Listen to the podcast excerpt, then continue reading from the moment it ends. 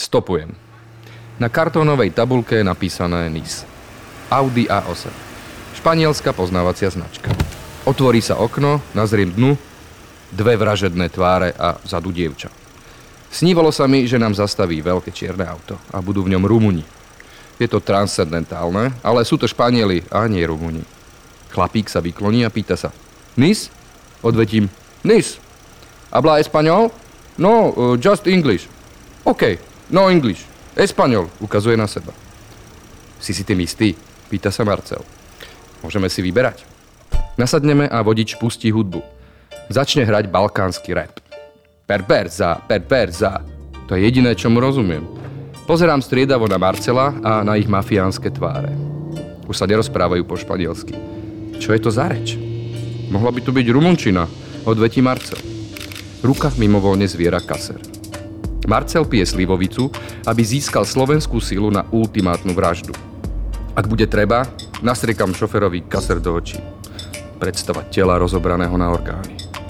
Berú si ladviny, pečeň, srdce. Predávajú bohatým Španielom. Z môjho tela zostáva prázdna schránka. Iba kosti. A kto vie, možno mi aj tie vezmú a pochovajú ich vedľa Čaušeska, nedaleko bukureštskej vlakovej stanice. Alebo ma nepochovajú vôbec, Spolujazdec sa otočí a hovorí. Milano? Sí, Milano, odpovieme s Marcelom naraz. Nis? No, Milano, potvrdí.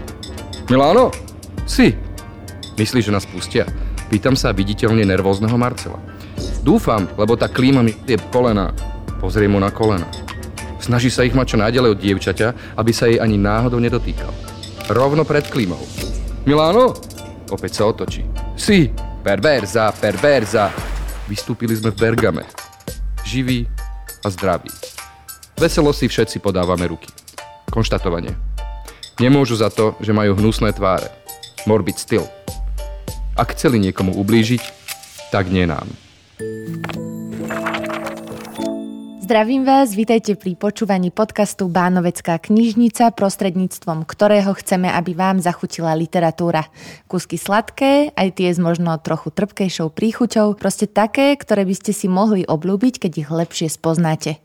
Volám sa Mirka Abelová a spolu s našimi hostiami vás prevediem niektorými literárnymi dielami. Počúvali ste úryvok z knižky Hegemónia mladého slovenského spisovateľa básnika Erika Šimšíka, ktorú vám recitoval reper a spevák, moderátor, autor zbierky poézie na nič hodný poet, performer a môj spolurodák z mesta Prievidza a dokonca aj z toho istého sídliska za potôčky Pavol Remiaš mladší, ktorého môžete poznať z legendárneho zoskupenia JSS, Modrého riči zlokot Lyrik. Čau! Ahoj, dokonalé, toto si určite budem chcieť od teba nahrať. To bude tvoja zvukovizitka? Áno, áno, zvukovizitka. Prečo si sa rozhodol vybrať práve tento text od Erika Šimšika? Ty sleduješ súčasnú poéziu? Sledujem súčasnú poéziu najmä cez sociálne siete a už si hovorím celý asi dva roky, že idem nakupovať súčasnú slovenskú a českú poéziu, pretože som presvedčený, že podľa toho, ako vidím, že projekty básne a tie sú, súťaž básne CZSK a podobne, tak e, tam je straš, sú tam strašne dobré kúsky, je to skvelá poézia a mnohokrát si poviem, že sakra, že škoda, že som toto ja nenapísal, že to by bolo skvelé. A je, že myslím si, že tá slovenská aj česká poézia moderná je perfektná, má mnoho veľmi dobrých autorov až veľmi veľa. Ja neviem, čo sa to stalo, ale to som nikdy nevnímal až takto intenzívne a preto by som chcel nakupovať hlavne tie knihy, len mám pocit, že trošku je problém pre mňa len takto tým pohodlným lusknutím prsta človeka prvého sveta, ako keby dostať sa rýchlo a nakupovať tie knihy. Je, lebo to nie je bežný tovar, ktorý si len tak objednáš cez nejaký portál obchodný. To mňa to strašne fascinuje, táto je epická báseň o stopovaní po Európe, lebo aj ja som niečo podobné zažil a to, ako to je napísané, ma nikdy neprestane fascinovať a veľmi sa na tom smejem stále. Je to pre mňa zdrojom takej, veľmi takej zábavy. Aj aj pôžitku čitateľského. Človek, ktorý možno súčasnú poéziu nesleduje, ten text počúval, tak možno mohol zaváhať, že či to vlastne je poézia, alebo čo to vlastne dnes je básen. To sú veľmi obľúbené debaty na internete a sociálnych sieťach, kde sa vlastne ľudia dohadujú, že či to je báseň a či to nie je báseň a tak. Čo teda, ako ty vnímaš tú poéziu? V prvom rade to vnímam tak, že keby sme sa na internetoch rozprávali o tom, čo je a poézia a čo nie je poézia, tak to by bolo niečo, čo by som si veľmi prial, aby sme sa bavili o tomto. A nie o tom, že či sa nechať očkovať, alebo sa nenechať, alebo či je zem plocha, alebo nie je. Čiže to je jedna moja, môj, jeden môj sen, že poďme sa hádať o tom, čo je poézia a čo nie je. Keď sme boli na inom mieste s Benem a čítali sme V Puchove sme čítali v ustanovizni Podivný baron e, hviezdoslavové básne a potom sme to prekladali našimi vecami, tak tam mi vytrisklo, že keď, čo je to poézia, tak ja som povedal, že to je uh, totalita reality hodená do bezčasia. A je to možno, že úplná blbosť, ale mne sa to páči. A možno, že to je aj odpoveď na tvoju otázku, že pre mňa to možno je poézia, čo som teraz povedal. Pre niekoho je to blbovina. Ty si spomenul vlastne to, že s touto konkrétnou básňou máte spoločnú jednu vec a to je to cestovanie po Európe. Ja som nedávno počúvala v rádiu tvoje také spomínanie, kde si rozprával vlastne o ceste, ktorú si potom aj zhudobnil v jednom zo svojich textov. A cestovanie naozaj ovplyvnilo a inšpirovalo mnohých spisovateľov a spisovateľky. Aj teba teda predpokladám. Určite áno a tento konkrétny výlet po Európe, tak z toho som čerpal, takže sme mohli urobiť takýto naozaj štilizovaný text, ktorý ne, úplne presne nekopíruje tú realitu, lebo je aj trošku zromantizovaný, ale v zásade sedí. Vráťme sa ešte teda, kým sa vyberieme možno na nejaké ďalšie cesty do Prievidze, odkiaľ obidvaja pochádzame. Je to mesto, kde to literatúrou a aj poéziou dlhé roky žije. Vyrastal tam Daniel Hevier, Ondrej Čiliak, Vladena Teslíková, čo sú ľudia, ktorí sú známi svojou poéziou. Funguje u nás dlhé roky literárny klub, o ktorom viem teda, ak si to dobre pamätám, že aj ty si do ňoho chodil. Aj teba formovalo toto prostredie nejakým spôsobom, tá akási nepoetická poetickosť tej prievidze? Nemohol som si vyberať, keďže som tam vyrástol. Čiže to mesto som miloval tak, ako to vie nejaký relatívne otvorený človek, ktorý tam nejak dospieva ho milovať. Čiže ja si myslím, že som ho v tomto zmysle zneužil úplne naplno, ako sa len dalo celé to mesto, aj jeho zákutia, aj jeho ľudí, aj jeho negatíva, aj jeho pozitíva a podobne.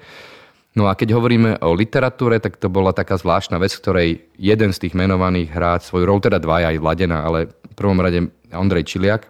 Ondrej Čiliak bol naozaj taký náš guru tom literárnom e, takom krúžku, ktorý sme mali pri knižnici e, Prievickej.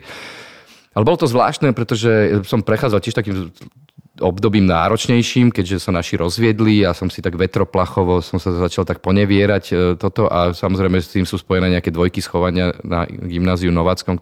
A moja ma tak na mňa pozera, že aj tí učiteľia tak si mali pocit, čo som to za takého hajtráka, možno nejakého takého grázlika alebo niečo také.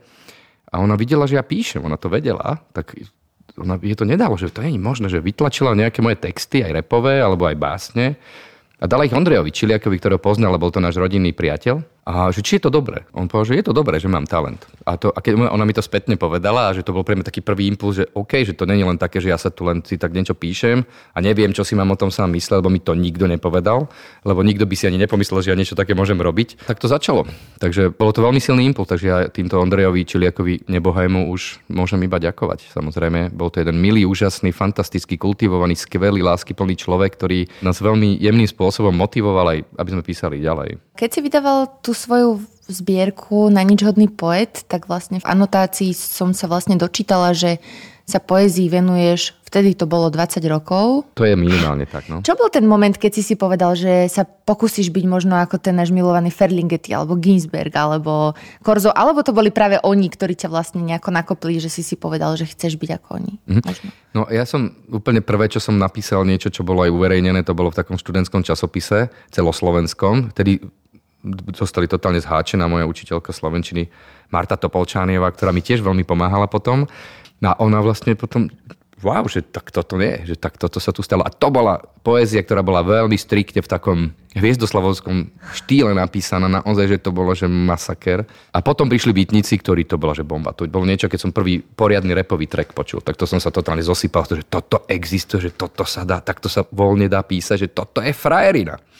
A frajerinu sa ja vždy mal rád e, v poezii, aj v hudbe. Frajerinu nie takú okázalú, ale takú neokázalú frajerinu jemne zapatinovanú a toto to bolo skvelé. Takže ja som mal vlastne tú výberovku. Nahý aniel, Diana Di Prima, nielen Ferlinghetti, nielen Korzo, nielen Ginsberg hlavne, teda samozrejme. Potom, alebo počas toho asi skôr, ste vlastne založili svoju legendárnu dnes už kapelu je SS. Je aj rap v tvojom svete poézia, alebo sú to ako keby dva také odlišné žánre, ktoré možno nejako idú vedľa seba, ale neveľmi sa krížujú? Ako, ako máš toto vlastne zatriedené v sebe?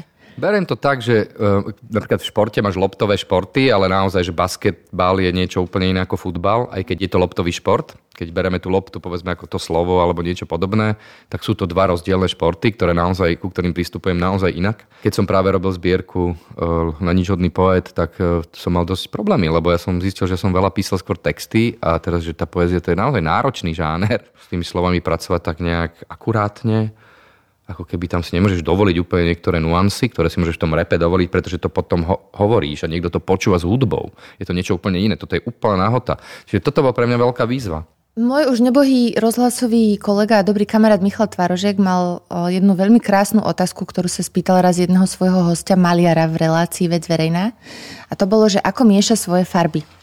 A ja ju veľmi rada často mu kradnem a obmieniam si ju, tak by som sa chcela spýtať, že ako ty miešaš svoje rímy?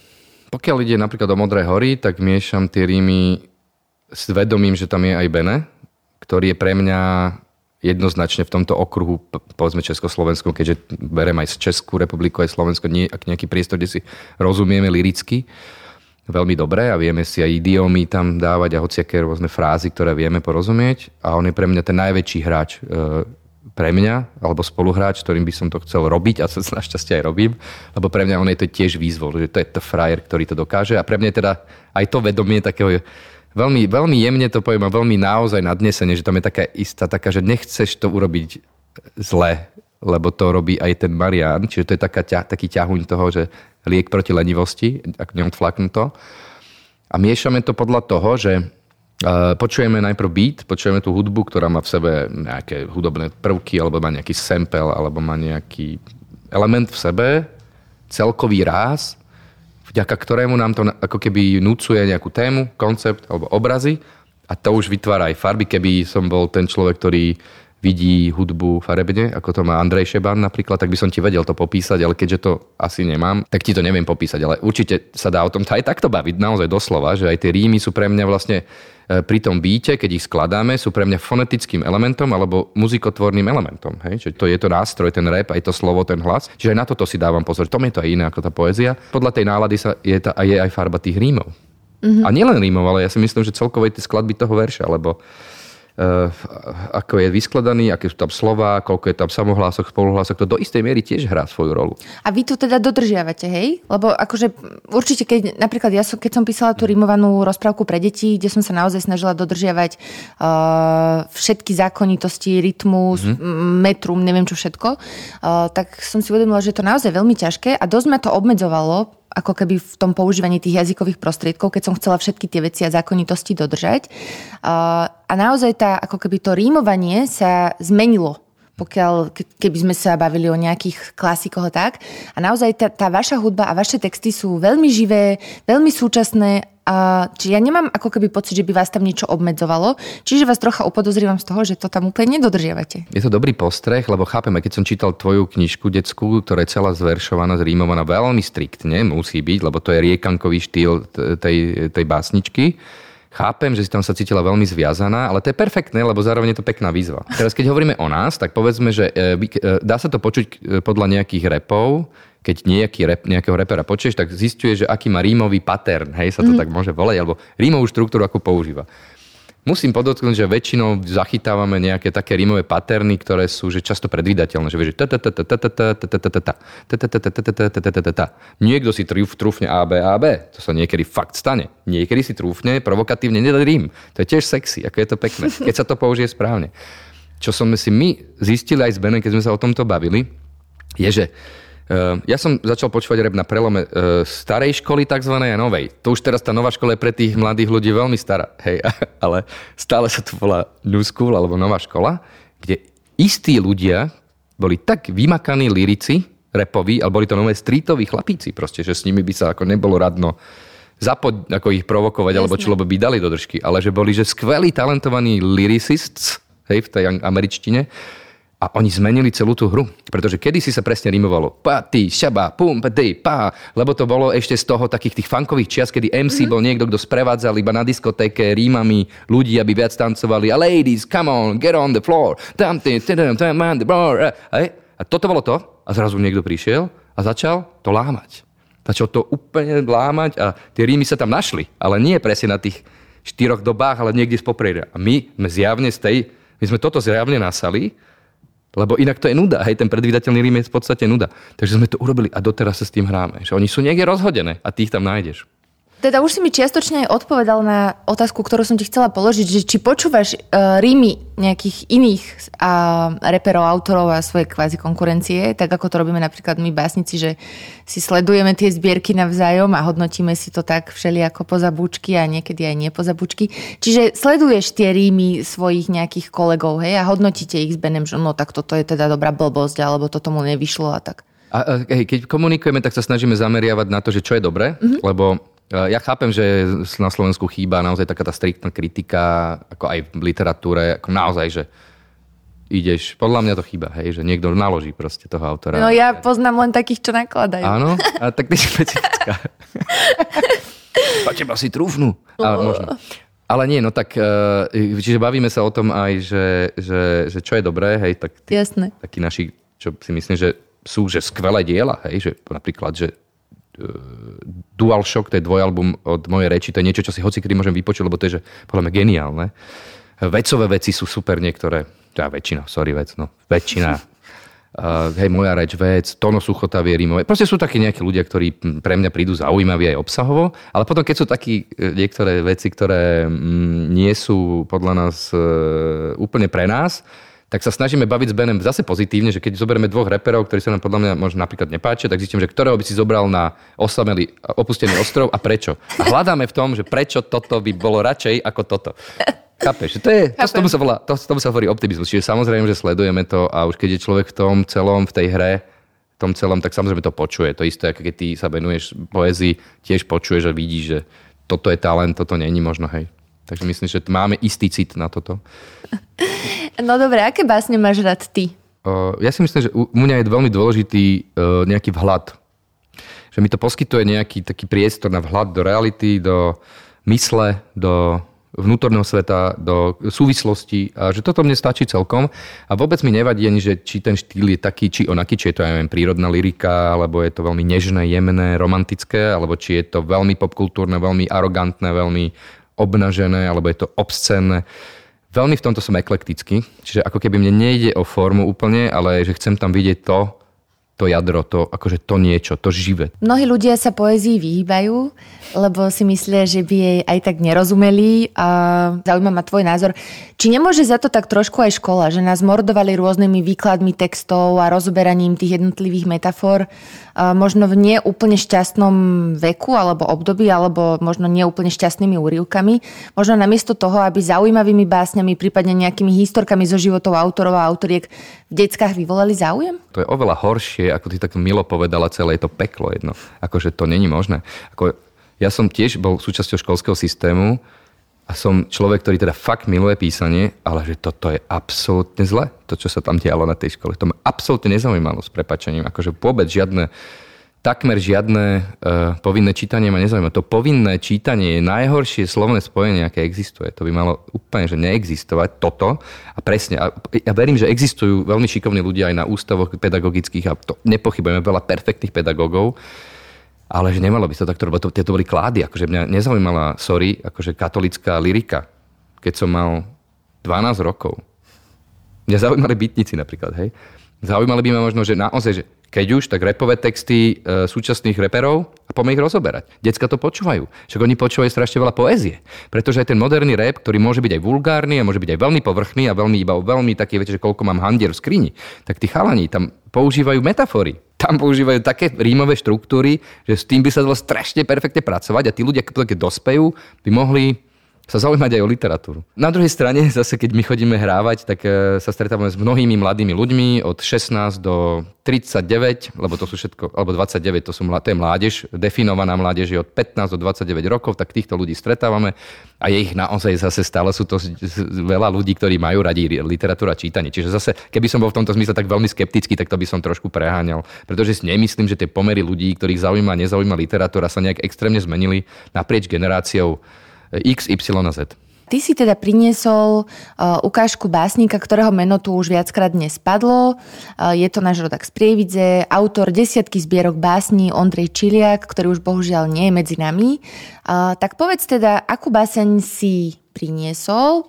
Ja som si doniesol 4 knihy, lebo to sú knihy, ktoré obsahuje moja knižnica, on ich vydal viac. Ako zistíme, toto je rok 1986. Ondrej Čiliak píše napríklad toto. Je to 86. rok, okresné mesto. Krv a piesok. Perie holubov. Ako hrdzavá voda z okovu vyteká oko bíka. Oheň sa driape do výšky. Povraz sa napne pred pádom muža. Pozrie sa z okna. Na sietnicu si premietne svet, už zo všetkých strán prehmataný. A píše. Na tvári tieň, čierny ako prázdny rukáv, Blejsa Sendrarsa. Číta akési verše. Usmieva sa už mu konečne svitlo. Vie, čo je báseň a čo je lož. Odchádza z domu rovno do arény. To je 86. rok. Toto je rok 1990. Horúce linky. Chceš telefonovať. Oznámiť príchod vesmírnych bytostí. Alebo komuniké zo stretnutia s Jetim. Centrála sa chveje. Translačné linky zlyhávajú. Ľudia imitujú hlasy vyhnutých zvierat vyhlasujú výsledky mierových rokovaní, dátumy nových transplantácií srdc. Vesmír ďalej oťažieva. Gravidný čas ťa tlačí k stene. Cítiš sa ako na burze, skrachovaný a sám. Slúchadlo. Miniatúrna jaskyňa. Vydýchne opäť iba čierne ticho. Ty žiješ, prikyvuješ, tlieskaš. Navštevuješ rýchlo kurzy angličtiny, ale stále ťažšie sa dohovoríš s vrabcami pod strechou, s rybkami v akváriu, s človekom. Veľmi aktuálne. Toto už je trošku iné niečo. Rok 2009. Zatopené hniezda. Zatopené hniezda vtáčat. Zodvihneš hlavu. V pomalom rozplynutí rána, bez oblakov, do nôh naseješ sivú dialavu. Na svetlo v lone lekna zmeníš tiene. Staneš sa solou v koži rybárov Srdce však odmietne odpustenie. Bude lunou, ktorej chýba nou. Zašumí život.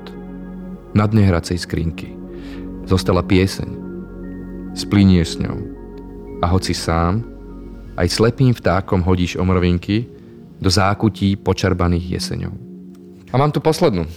Hej, lebo táto vyšla teda posmrtne. Si myslím, že to tam aj je cítiť. Táto zbierka sa celkovo volá Odídem za svetlom. A Ondrej bol taký aniel, naozaj. Keď príde čas. Slová sú zarastené v duši. Ako hľuzy v dreve, vzoprú sa proti noci, iba slová. V mlčaní prevraciaš jazyk. Čakáš, kým hlasné hlásky v hrdle zlietnú ako padáčiky púpav, keď príde čas. Áno, dajú znamenie. Prievozníkovi do jesene. Zaplatia patinou medí alebo lyžičkou medu – ešte tu počkám na slovo. Nech dopravdy sa vyzlečie. Ondrej Čiliak je skvelý básnik, bol a je. A ty keď si bol malý, tebe rodičia čítavali pred spaním napríklad rozprávky alebo niečo? Čítavali. Najviac si pamätám na nevedkové dobrodružstva, alebo to bol potom Ferdo Mravec, ktorý bol aj obrázkový, aj sa dalo čítať. Predpokladám, že čítavaš aj ty svojim deťom dnes knižky.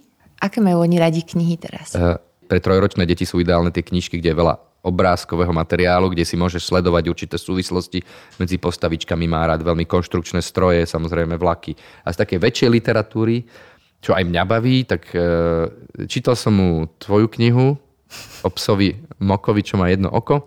Potom prišlo k tomu, že sme objavili Mimi a Lízu ako najprv seriál a potom zistili, že to sú knižky a ja chcem povedať, že to je že tak dobre napísané. Aj pre mňa ako dospelého človeka. Je to krásny na narábanie s jazykom a čo je tam tak nádherne urobené celkovo dramaturgicky je, že tam je ten prechod medzi tým reálnym svetom a tou imagináciou je nádherný mostí. Tak poďme si ho prečítať rovno. A ja som práve skúsil, pokúsil sa vybrať práve niekde, kde je ten medzipol medzi tou realitou a tým premostením a je to teda, keď sa pýtala na farby rímov, tak je to vlastne taká časť, ktorá sa volá, presne sa volá, to je, to je pani, čo mala rada šedu, s Bohom farba siva. A myslím, že tuto, to sa deje také, že má teda uh, Líza je Mimi je nevid, nevid, nevidiace dievčatko, Líza je kamarátka vidiaca ale to vôbec nevadí, to je tiež úžasné, že tam je takýto ako keby tento element, že niekto je iný a, a oni na, na, na, nakreslili vo vchode dúhu, samozrejme farebnú, že svojimi mm, kriedami. A príde teta, domovnička, ktorá nemá rada farby, iba má rada sivu. Ona sa pýta, čo je to za hnusnú čmáranicu? Zrúkla ako rozúrená dračica. Mimi dúfala, že sa v nej čierna zmieša s bielou a ona splinie so schodmi, ale Líza sa domovničke odvážne pozrela do očí. To nie je žiadna čmáranica, ale dúha na spestrenie sivého dňa. Sivomilka spurpurovela, i keď by bola iste o mnoho radšej osivela. Ja vám spestrím deň. Tak vás vyobšívam, až budete farebné ako papagáje. A toto pôjde dolu, zavilila domovnička a hneď sa s prachovkami vrhla na kriedovú dúhu. Prekliaté farby, bodaj by bol celý svet pekný sivý.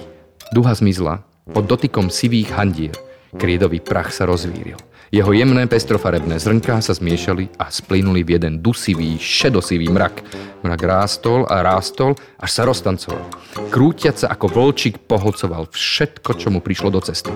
Tornádo v našom dome, zhýkla Líza. V duchu a radšej sa bežala učupiť vedľa Mimi, ktorá sa už krčila na medziposchodí vedľa holého fikusu. Vír schňapol domovničku za sivé návleky na členkoch a točil ňou divoko ako lasom. Sivomilkina vystrašená tvár sa strácala v kúdoloch sivého prachu, ktorý jej zapchával uši, nos i ústa. Chr, nemôžem dýchať, zachrchlala tetka pridusene a zmizla v lačnom pažeráku sivovíru. Potom, ako by uťal, zavládlo úplné ticho. Prach sa pomaly usádzal na schodom. Domovnička šedivá sa z neho však nevynarila. Kde je? Spýtala sa mi. Zmizla, odvetila Líza. Rýchlo za ňou ináč ju tá sivá úplne zožerie, tak ako zožrala všetky farby, vydýchla Mimi. Chytila sa Lízy za ruku a dievčatá sa spoločne vrhli do rednúceho kúdolu prachu. Mimi a Líza kráčali sivou vyprahnutou krajinou. Jemný popolček im víril okolo nôh. A tam sa diali veci potom. Perfektne napísané.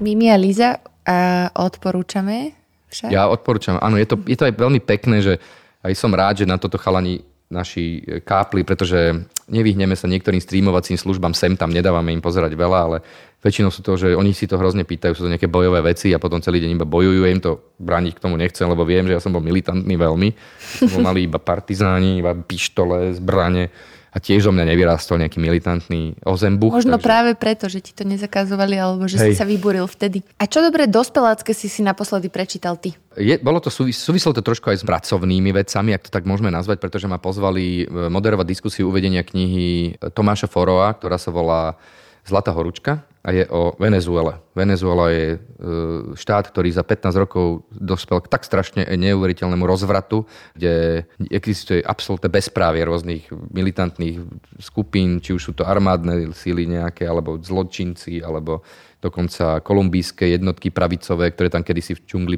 pôsobili. Je to aj peklo na zemi, čiže to je veľmi dospelácká literatúra. Inak mám rád scifička. Liu Cixin, tak sa volá čínsky autor, ktorý napísal trilógiu Teórie tří teles, potom Temný les a Vzhúru ke hviezdám sa volajú tieto tri knihy. Je to neskutočne úžasne perfektná sága, ktorá je fantastická podľa mňa. Potom mám rád Becky Chambers, ktorá tiež napísala, že tri knihy. Dlouhá cesta na malou rozlobenú planetu sa volá jedna z nich, ostatné si už viete nájsť, to je niečo nádherné. My tu máme ešte na záver vždy takú sladkú bodku. Takže som donesla tvoju knižku na nič hodný poet. Nevidel pod tým počítačom, to je prekvap. A chcela by som teda ťa nachytať veľmi iba tak príjemne, že by si nám z nej mohol niečo prečítať. Milé rád, samozrejme. Ale vieš čo, nemôžeme spolupracovať v tejto nachytávačke? Vyber si. Á, tak dobre. Tak, ja som teraz o, to pri... je v pohode. To je, vlastne pohode. je tam lepšia singlovka, ale toto nie je zle. To by bolo, že na B, ako Bčko pri dvojsingli. Starec a more. Krčma šumí jak more. Cez prílivové peny dvanástok, za stolom sklonený čakám, až zaberie nahodený telefón. Letmo mrknem na titulku novín. Je o dákej obžratej veľkej rybe, ktorá stále nemá dosť. Krčma šumí jak more. Ľudia prehltajú spolu s tyčinkami slané kliatby na šéfov. Mlaskavé bahienka z cestičok na podnebiach dávajú ich rečiem exotický prízvuk moreplavcov. Hladný čakám na svoju rybu. No telefon mlčí. Bublinky slov sa reťazia v hlbine vzduchu. Pod tlakom dňa hrbia sa unavení robotníci dokov. Snažím sa udržať nad vodou. S posledným pivom, na ktoré mám. Len tak, tak kopem nohami nad priepasťou. S účtom v ruke až konečne zaberá. Na druhom konci telefónu moja veľká ryba. Čau, starec. Som rád, že som ťa zastihol v tomto mori príležitostí, more. To je pre dnešok všetko. Um, našim dnešným hostom bol Lirik, občianským menom Pavol Remiáš mladší. Ďakujem ti, že si prišiel. Veľmi sa teším, že si navštívil Banoveckú knižnicu. Ja ďakujem, bolo to veľmi príjemné. A vám ďakujem, že ste nás opäť počúvali. Želáme vám spoločne pekné dni a tešíme sa na stretnutie a počutie na budúce.